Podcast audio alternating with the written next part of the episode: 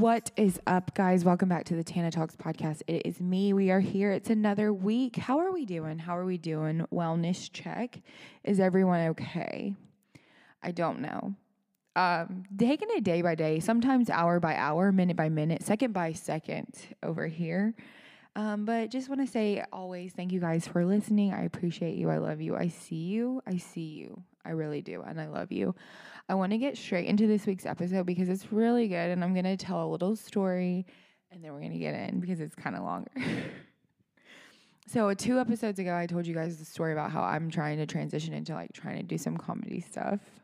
But I had never seen anything live. And so when I moved to Atlanta, I was like searching on Instagram and I found my friend Alex, talked about her in that episode. But anyway, and it was a night that I went. It was my first night ever going, and I'm sitting there, and it's like a bunch of funny people, and the last guy gets up, and he is hilarious. He's telling, like, pretty clean stuff. He's talking about being a pastor's son, being a Christian, and we're, like, in a bar vibe, and it was the funniest thing, and it was so encouraging because I was always kind of concerned. Like, I was like, my first event was churchy.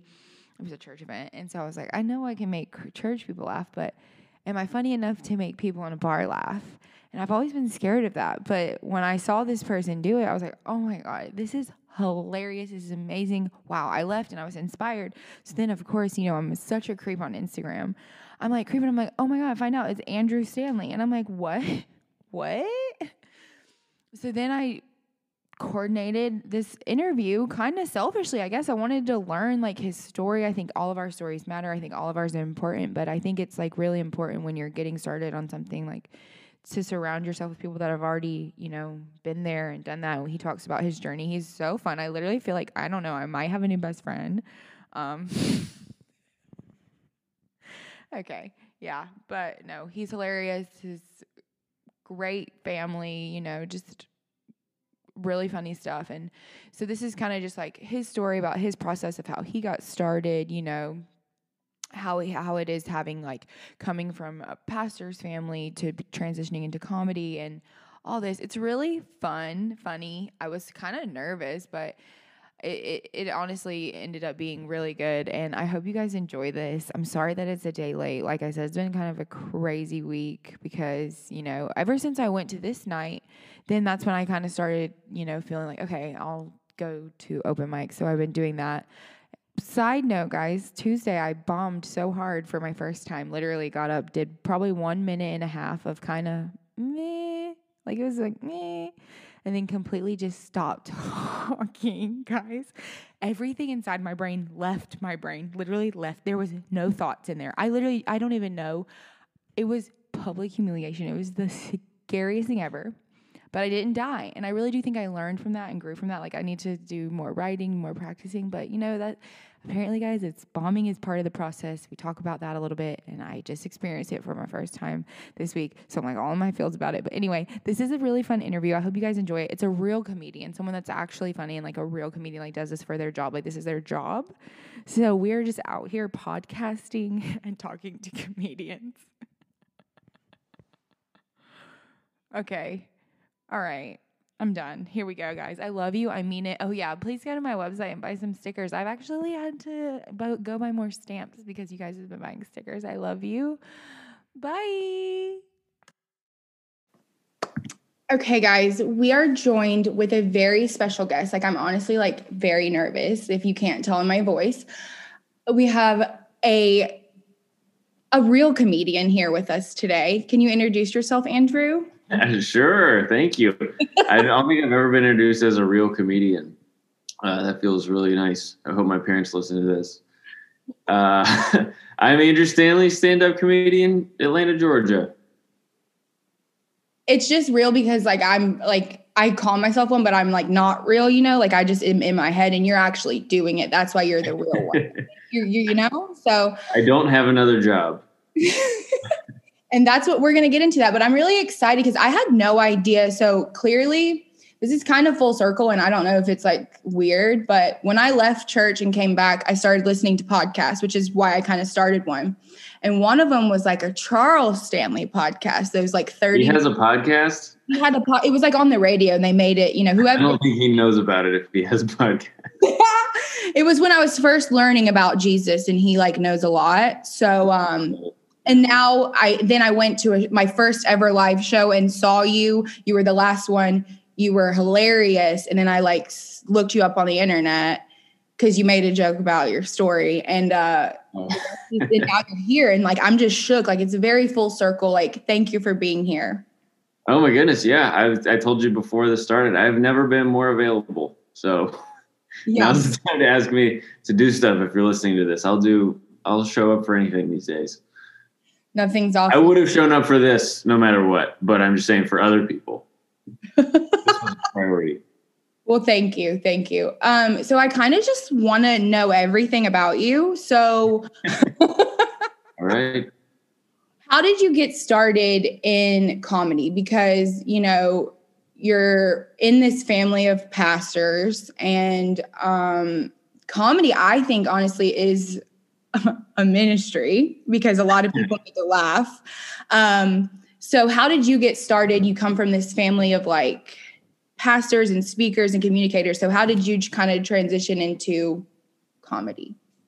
Sure. Yeah.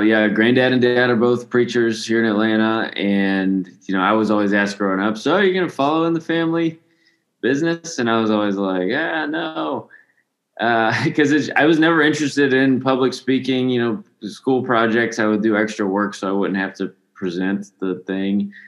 So I was never interested in being on stage or anything like that. So went and got a finance degree. I was like, that'll keep me off the spotlight. And did that for about 3 years, but about a year into that, I felt like I was funny. I felt like I was funny to my close friends. I was never brave enough to be the class clown or anything like that, but I think I was funny to my close friends. And I thought that the kind of jokes I could think of were the kind of jokes I'd want to hear. So I was like, other people might like that. But I should go back and probably say my first experience kind of being funny on stage was my senior year of college. I was in a fraternity, and at the end of the 4 years, you know, we do a thing called senior speeches where all the seniors could get up in front of the 100 people or whatever and just leave some parting words, whatever, whether it was serious or funny or giving away your couch you don't need anymore. Just kind of the stage is open for the seniors to say whatever they want. So I decided it would be fun to write just senior superlatives for all the people that were graduating and just very dumb. Yeah. Very dumb, silly stuff. And it was great. The response was amazing. I got tons of laughs and it was my first time being on stage where I like didn't want to get off stage. And so I was like, okay, that was fun. That was a very inside crowd. I mean, it was all inside jokes. It's kind of the easiest first experience, but so then fast forward a few years, I'm in my finance job and I think I'm funny and I don't know what to do about it, which is a frustrating place to be as an introvert. It's like, we're not usually the best advocates for ourselves. So I was talking to my dad about it and he was like, we're kind of family friends with Jeff Foxworthy a little bit. Like we went on a mission trip when I was 12. So I've been to Kenya with Jeff Foxworthy. So we have a little bit of a connection. And my dad was like, why don't you reach out to Jeff and just ask him? He knows that world. And I was like, Foxworthy? Can I just reach out to him? I don't know. And he's like, yeah. So I ended up having lunch with Jeff. He's the nicest man in the world, if you don't know. He's incredible. We went to California Pizza Kitchen. And I had to take about 1,000 pictures of him and the people that would come up asking for pictures. And he took pictures with everybody. Nicest guy. But basically by the end of that conversation, he was like, I was telling him, I want to do comedy writing. I think I want to write for a TV show. And he was like, okay, cool. Well, I have a guy that when I'm doing projects or, working on game shows and stuff. He's one of my writers. I usually come up with little jokes for like game shows and that kind of stuff. And he helps sometimes. So, and he's always my guy I bounce my act off of. I'm like, is this funny? Yeah. So he gives me this guy's email address. I email him. His name's Scott in Nashville. And Scott emails me back and he says, "Hey, Andrew, great to hear from you. I would love to help. First thing I want you to do is write 5 minutes of jokes and then go perform them at a stand-up comedy open mic." And I said, "Oh, no, thanks. I will find someone else to help me. I am not trying to do that at all." But he was so helpful. He was so encouraging. And he was like, "No, well, just send them to me and I'll help you. And we'll make sure you're not going to go up there with an empty chamber. You know, we're going to make sure you have some jokes." And so emailed back and forth with him for a few months, and he was helping me understand why, you know, hey, that's funny, but you need to switch the order of that, or hey, maybe actually I don't think people are going to relate to that, or oh, actually the funniest part of this is the thing you say at the beginning, you need to move that. And so he just helped me think through a lot of things that usually take a long time to learn if you don't have someone helping you. And I went and did the open mic at the Laughing Skull Lounge, and I don't remember it. I kind of blacked out. There's a video of it floating out there somewhere on one of my friend's iPhones, probably. But I remember feeling like my jokes were good, but my performance was bad. I was getting things mixed up and I was jumping around. And so I was like, all right, I got to do it again, because I feel like I got to at least do justice to these jokes I worked so hard on. So I kind of kept having that same thing happen where I was like, oh, I think that I can make those jokes get a better, you know. So I just kept going back every few weeks and doing it. And then eventually you meet people, other comedians, and you think all of a sudden you're getting invited to go to other open mics. And next thing you know, you're kind of in this little community, and I never stopped. So it's been it was going really well until about 8 months ago. Yeah. I was going to say, like, how long, like, when did you start that process? Like, how many years ago was that, would you say? Yeah. So my first open mic was July of 2016. Wow. So 4.5 years, pretty much. Wow. No, yeah. That's awesome. And it's just kind of like seeing that to like what I saw you do live, pretty crazy, because it was really good. Like, it literally was like, I was dying, and it's probably because I can relate to a lot of like what you were saying, but for me, like, one of my hardest things was like, I know I can make my friends laugh. I know, like, my friends and my family are kind of like the people that I make fun of the most, you know? And so it's like, I know that I can make those people laugh, but it's like getting up in front of strangers that like don't know you or relate really to like your life experiences and like making them laugh. It's really, I don't think people realize like how vulnerable that like makes you. It's lonely up there if what you're saying is not working too. It's a lot. And the first step is to be able to make your friends and family laugh, because if they don't think you're funny, you're probably not funny. You know, if the people that you're the most open with and most willing to tell a joke to aren't feeling it, unless you just have crazy friends and family, then it's probably not going to work. So that's always the first indicator is if your friends and family think you're funny, then the next step is to convince some strangers that you're funny. And that's where stand-up comes in. For sure. And it's, for me, I guess, and like a lot of people that listen to this are churchy people, and you're a churchy person, you know, you grew up in that churchy. Yeah. We have to come up with something other than evangelical, because that became way political. That's, you know, it's 2020. We got to reframe the words. It's churchy.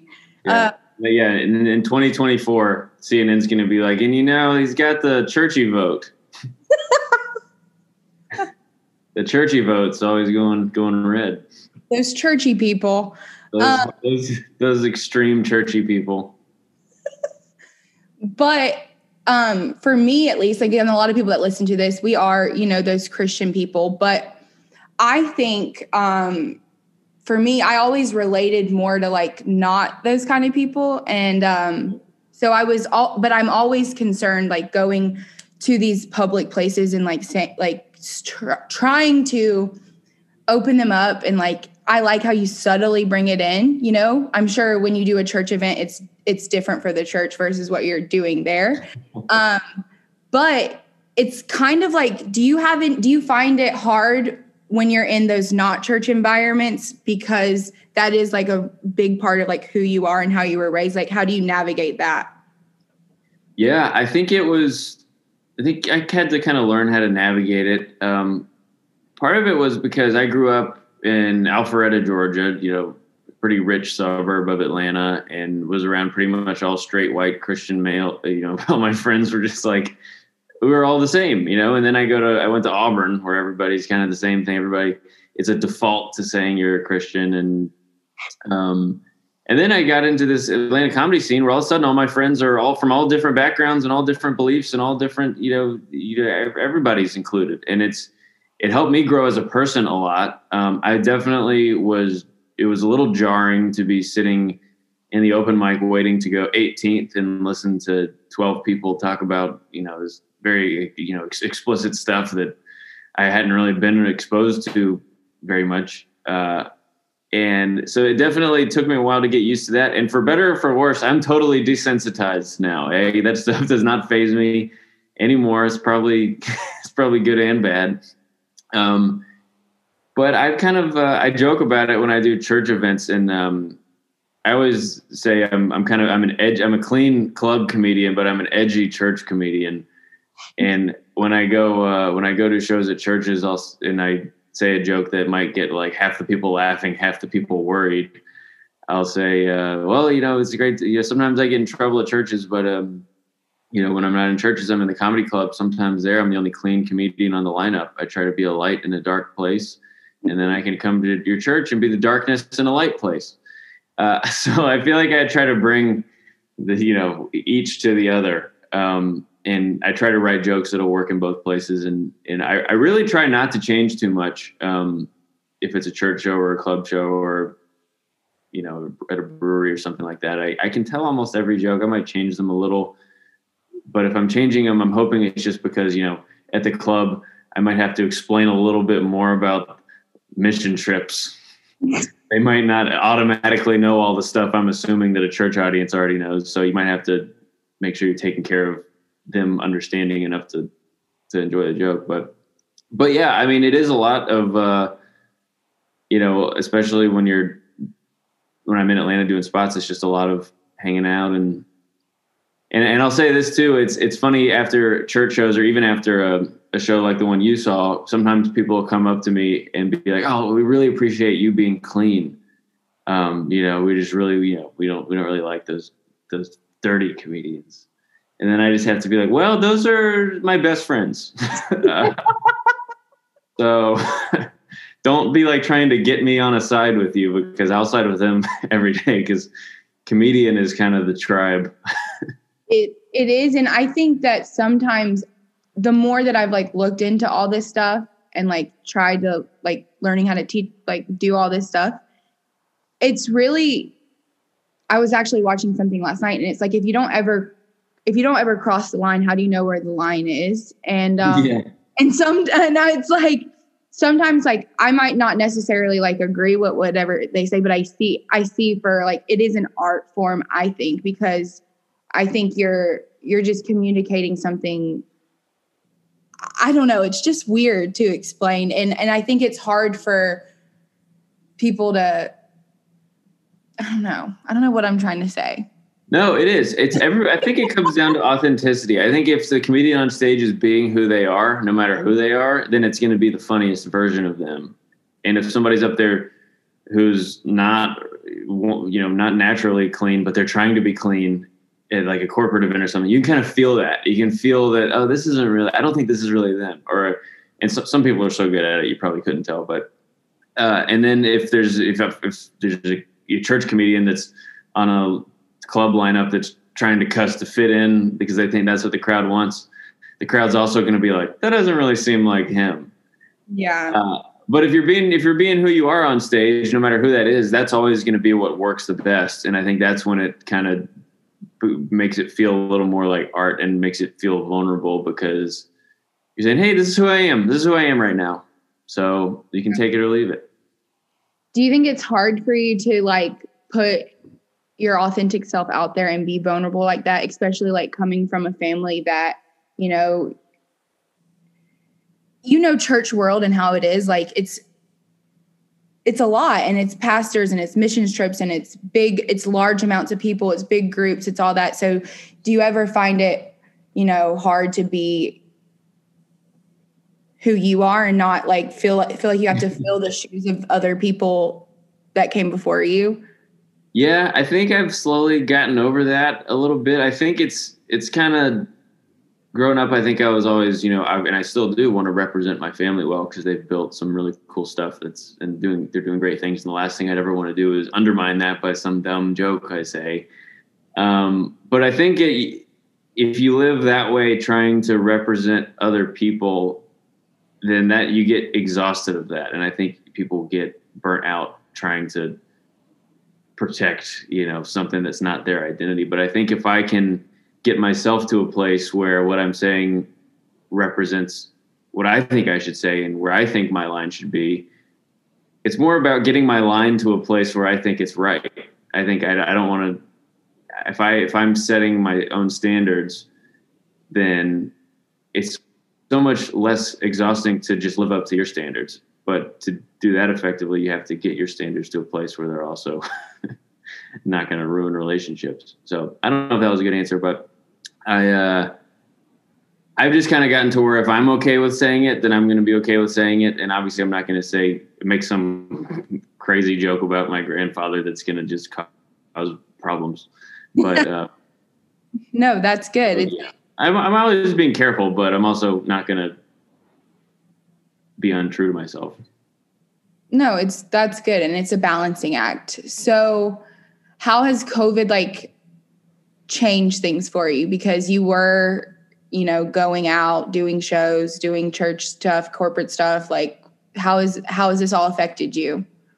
Yeah, a lot. I am crumbling over here. March? It was March. I was in Dallas at a homeschool convention performing. Had seven of those lined up for last year, and this was the first one. So I missed out on the other six homeschool conventions. So hopefully 2021 will rebook some of those. You could really inspire those homeschool kids. Well, it's mostly parents, which are usually the real problem. But it was funny because it was when all the news was coming out that, hey, this virus is pretty serious. It seems to be getting into the United States. And it was the night where everything was shutting down. And the conference was over several nights, but I was the Friday night. And so I was kind of texting with the lady all day. I was like, hey, we're still on. She was like, we're deciding still. And then they were like, all right, we're still doing it. And I was like, okay. So I go, and then I get there for the sound check, and they're like, so where do you want to do your meet and greet? And I was like, I don't think we're doing a meet and greet with the pandemic. I don't really want to shake everybody's hand right now. But we did that show, and then I got back to my hotel, and I was supposed to fly to Denver the next day for a show. And then they called and like, hey, we got to cancel the show. So I changed my flight to go home, and then for that whole month, it was just email after email of, hey, show's canceled. Hey, we're postponing. Hey, what's the deal with that security deposit we put down? And so pretty much everything getting canceled or postponed. And then slowly virtual gigs started picking up.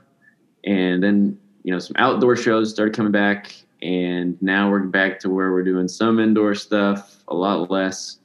I'm actually flying for one of the first times to a show tomorrow, but I think it's going to be outside. But I have really enjoyed the virtual stuff, and I've been doing a lot of corporate virtual meetings where I come into later today I have one where it's they're normally they would rent out a big venue and having a big award show for the company. But instead, it's a Zoom meeting this year. So they're having me come in and do 30 minutes of stand-up. And it's been fun to learn how to do that because it's a different thing. Exactly. At least when you're in front of people, you can hear them laughing. On Zoom, everyone's muted. You don't know if it, like, how is that? What? Yeah, it's horrible sounding, isn't it? And when they first started popping up, it was, you know, it's just a lot of comedians saying, "Hey, I'm creating this link and we're going to have some comedians and we'll see what happens." And those were fraught with disaster, but also fun. And you, every time you would do one, you would learn, okay, we shouldn't do that again, but we should do that. And so now it's kind of gotten to where people we kind of know what the rules should be for it. So like what I tell people when they want to hire me for one of these, like today, I'm like, all right, how many people do you have? And they're like, all right, we have 120 people that are probably going to be on it. I'm like, okay, let's choose 8 of them to be unmuted. Because you, first of all, like you said, you don't want everyone to be muted, because then it's just like you're kind of just ranting, and it feels like you're a radio host without a co-host, and you're just kind of just talking into the void, and that's not very fun for me, at least. And they might be laughing, but it's kind of weird for them too, because they don't hear anyone else laughing, so they're like, "Am I being crazy?" But you also don't want all 120 people unmuted, because then you got the dogs and the car alarms and all the, you know, I don't have, everyone listening to this has been on plenty of Zoom calls to know the things that can go wrong. Or even the worst thing is somebody has like a huge delay. So you tell a joke and then you start the next joke, and then you're hearing the laugh for the joke you finished 30 seconds ago. So I always tell the organizer, hey, let's pick, you can make it a reward for something and say, hey, you get to be one of our featured audience members, or maybe if you just want to pick the 8 people in the company you think would be the best. And then I always like to say, hey, let's keep the chat open. If you have any thoughts or want to ask a question, just put it in there. It's great. I love that. That's my favorite part of the Zoom show, because it's like people are heckling you, but you get to choose which ones to interact with, and they're not distracting. So there's, I think it, I like it in that you can interact with more easily. It's just easier to interact. So it's kind of choosing where the wins are in this format and changing your timing to where it's not going to be a, say the punchline, kind of pause for a few seconds. It's kind of, you get in a different rhythm, but the more you do it, just like anything, the more you get comfortable. I feel like that's a whole nother level of confidence to do Zoom comedy. Genuinely. I do. I feel like that's like good for you. But from a mental state, like as far as you were, you know, you started this comedy stuff, you're getting going, you're touring, you have all these things booked. Like that's everyone that starts to do comedy. That's like what they wanted to do. And so you have that, and then the whole world shuts down. Like, did that affect you mentally? Like, were you sad or depressed or anything? Yeah, I actually moved back home with my parents for a few months. Because my place that I was living with 2 other guys, and we just had one bathroom. And which was great when I was traveling, you know, half of the month, and both of them had a regular job. So by the time I woke up in the morning, they were gone. And so it was never a problem. But then all of a sudden, all 3 of us are just like sitting in the living room all day, every day. And I was like, you know what? I'm going to move back with my parents, where there's like 5 bedrooms and a bathroom and a gym and all. So I moved home with them, and it was honestly great. I had so much fun with them. My mom was just like a month into it, she was like, I know this whole pandemic is awful, and I would never choose for it to happen, but when would we have ever gotten to spend this much time together again in our whole lives? Probably. And I was like, that's true. That's good. So it was very nice to kind of go back and spend some time with them. And honestly, my girlfriend too, she is just finished law school. So our whole time we've been dating, I've been traveling a ton, and she's been super busy with school. And so all of a sudden I'm home, and she's doing classes online. And so we got to spend so much more time together than we ever would have this year. So trying to look at the positives, more quality. I'm sick and tired of all this quality time though, if I'm being honest. I've filled up with it. It's done. I'm ready to get back out there. But yeah, there was definitely a time where I was like, is this job just not even going to be a thing anymore? Like, I don't know, when are we going to be able to gather enough to have people? Like, is my career no longer a career? Like, I don't. So there's a lot of uncertainty there. And it was just kind of putting a lot of faith in, like, hopefully we can get back to some semblance of normality. And hopefully it's before my bank account is at zero. But thankfully, you know, things have been picking back up. The virtual stuff has been great. And, like I said, starting to get to travel a little bit more now and just being careful with what I say yes to. But, yeah, I feel like I'm in an okay place. No, that's good. That's good. I'm glad it's better. I think it's good to realize that it was there, but then also, like, look at the positives, like the time that you got with all of your family and all that. That's amazing. And, I look forward to, like, seeing more stuff live. Do you have anything else, like, going on that you can, like, anything in Atlanta, or where can people, like, find stuff you're doing? Yeah. So I keep my calendar on my website, which is andrewstanleycomedy.com. You can see all my canceled shows, but also the ones that I'm putting on there. I think I don't have a ton of Atlanta stuff coming up. I was in Lawrenceville last night. I do have November 19th. I'll be at the ASW Whiskey Exchange, which will be a fun one. It'll be similar to that Sweetwater show you came to, probably.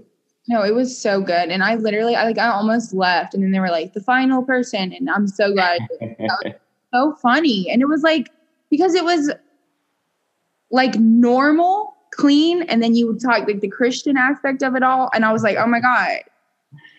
Well, I think I picked up a lot of that just from being home with my parents for 3 months. I was like, maybe I should start talking about what my family does for a living.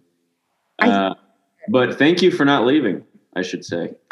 Go on. It's always kind of a little bit of an honor to get asked to go last on the show, because some shows it doesn't matter, but Joe usually, they'll be like, hey, I'll let you do like 5 extra minutes if you go last. Like, I would love to. But then you're like, also, I hope everybody stays. Well, no, that was literally the first thing I'd ever seen live, and I didn't know how it worked. And it was like, I don't know.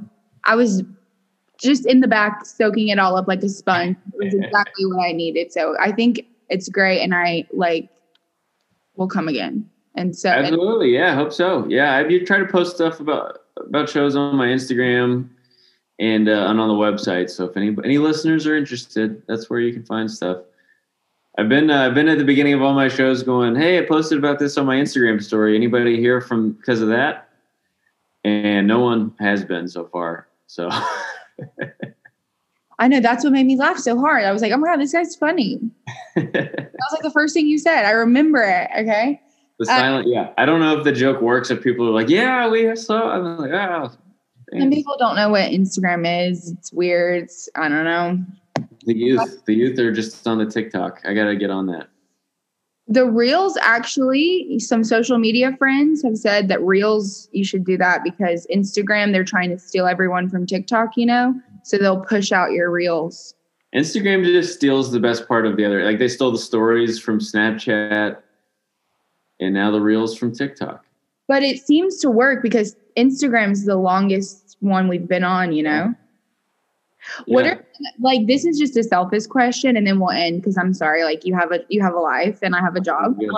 I used to have a life. I could do this all day. All I have to do today is go try to hit golf balls straight for 30 minutes. Well, that's hard. Who are some of your, like, favorite comedians? Like, and especially now with quarantine and everything, who do you like? Yeah, great time to be watching some stand-up comedy. Plenty of time. Man, this is always a hard question, because I feel like I always have like a new favorite comedian. I love to watch Nate Bargatze. I really like, especially if you like clean. He's one of the funniest clean comedians, but one of the funniest just comedians ever. He's great. I actually got to be on a show with him a few weeks ago, which was really fun in Nashville.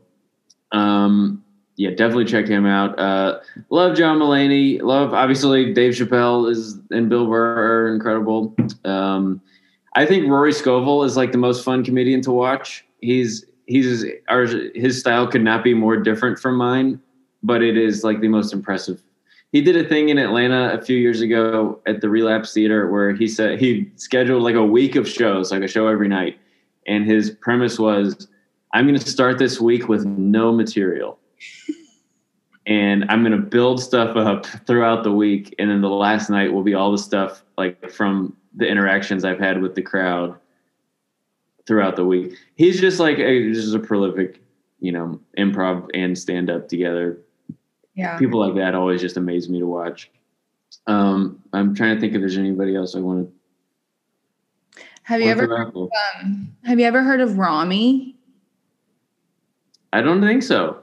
He is, he was one of the, like, I found him in the quarantine, and he was one of the things that like made me want to start writing jokes again. Cause like after Valentine's Day, I was like, but he's like Muslim, and he did a special.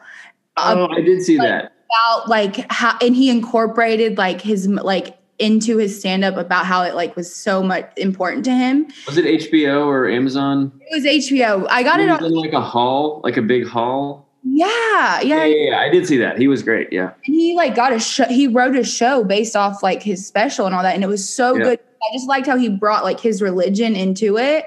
And I was like, well, if he can do it, and then, you know, so I don't know. Well, one thing that I've always tried to be careful about is, if you really care about something, don't write a joke about it in your first year, because all the jokes you write in your first year, you usually won't like them later. So like I tried to be really, even looking back, I think every comedian makes this mistake is like, oh, maybe I really need to learn how to do this before I talk about something I care about. Because the last thing I want to do is talk about something I care about poorly. There's definitely ways to still write jokes and make fun of the church without taking any big swings, you know? Oh, yeah. But that's something I've always tried to be careful about is like, hey, maybe there's very much a thing where I'll tell myself, oh, I don't know if I'm good enough of a comedian to tell that joke yet. And then keep it in the notebook. Yeah. And say, maybe when I get a little better at this, then I can tackle that subject. And it's not that you should. And if you go to an open mic, try whatever you want. But I'm always one of the pieces of advice I like to give new comedians is, you know, kind of pace yourself and tackling the big issues because there's nothing worse than hearing. And I've never heard you do stand up. I'm assuming you're probably better than most new comedians, but hearing somebody that's not good at stand up talk about something that they really care about, it's never fun. No. I just don't, the something I've noticed too is like when you even talk to someone new that's like not churchy or at all, it's like you can feel the air get sucked out of the room, and it's like chill. I can see the thing, like the things like why you would suck the air out of the room, like why you don't like me because of like what I represent, you know, what you think I represent, you know? So that's just something that like, I really appreciate that. Like keeping it in my mind, but like, I just like I don't know. I like that advice. You should do whatever you feel, but that is something that I'm always like, oh man, maybe I shouldn't have tackled global warming in my first 5 minutes. I wasn't funny enough to be talking about that well yet. For sure. But it's always good to like look at those specials and see like how much like because you like just knowing now like even a little bit like how much work went into like one of those hour-long things. It's just crazy. And how many like years of work and stuff goes into something like that. People don't realize. Yeah, and every comedian's different. Some of the people you watch, it'll take them 4 years to build their hour. And then what we see a lot now is people get so popular, there's all this demand for their next thing. And you see them cranking it out in a year and pumping one out every year. And it's interesting to watch a special and then go back and see how long ago their last special was. And then in your own mind, kind of say, okay, did they do it? Did they work on it long enough? That's a fun thing to do watching comedy is watch the special, go back and see how long ago their last one was. It's pretty good. That's how long they've been working on it. That's pretty good. I'm sorry that I just took up like that chunk of time, but I don't know. I liked it. I apologize. I was a few minutes late, and I will tell you this last thing. I was late because my girlfriend lives about 15, 20 minutes away from me, and she called me this morning at 9:30. We're recording this at 11 for those of you listening. She called me at 9:30 and said, I'm cleaning out my laundry room and there's a cockroach and I need you to come get it.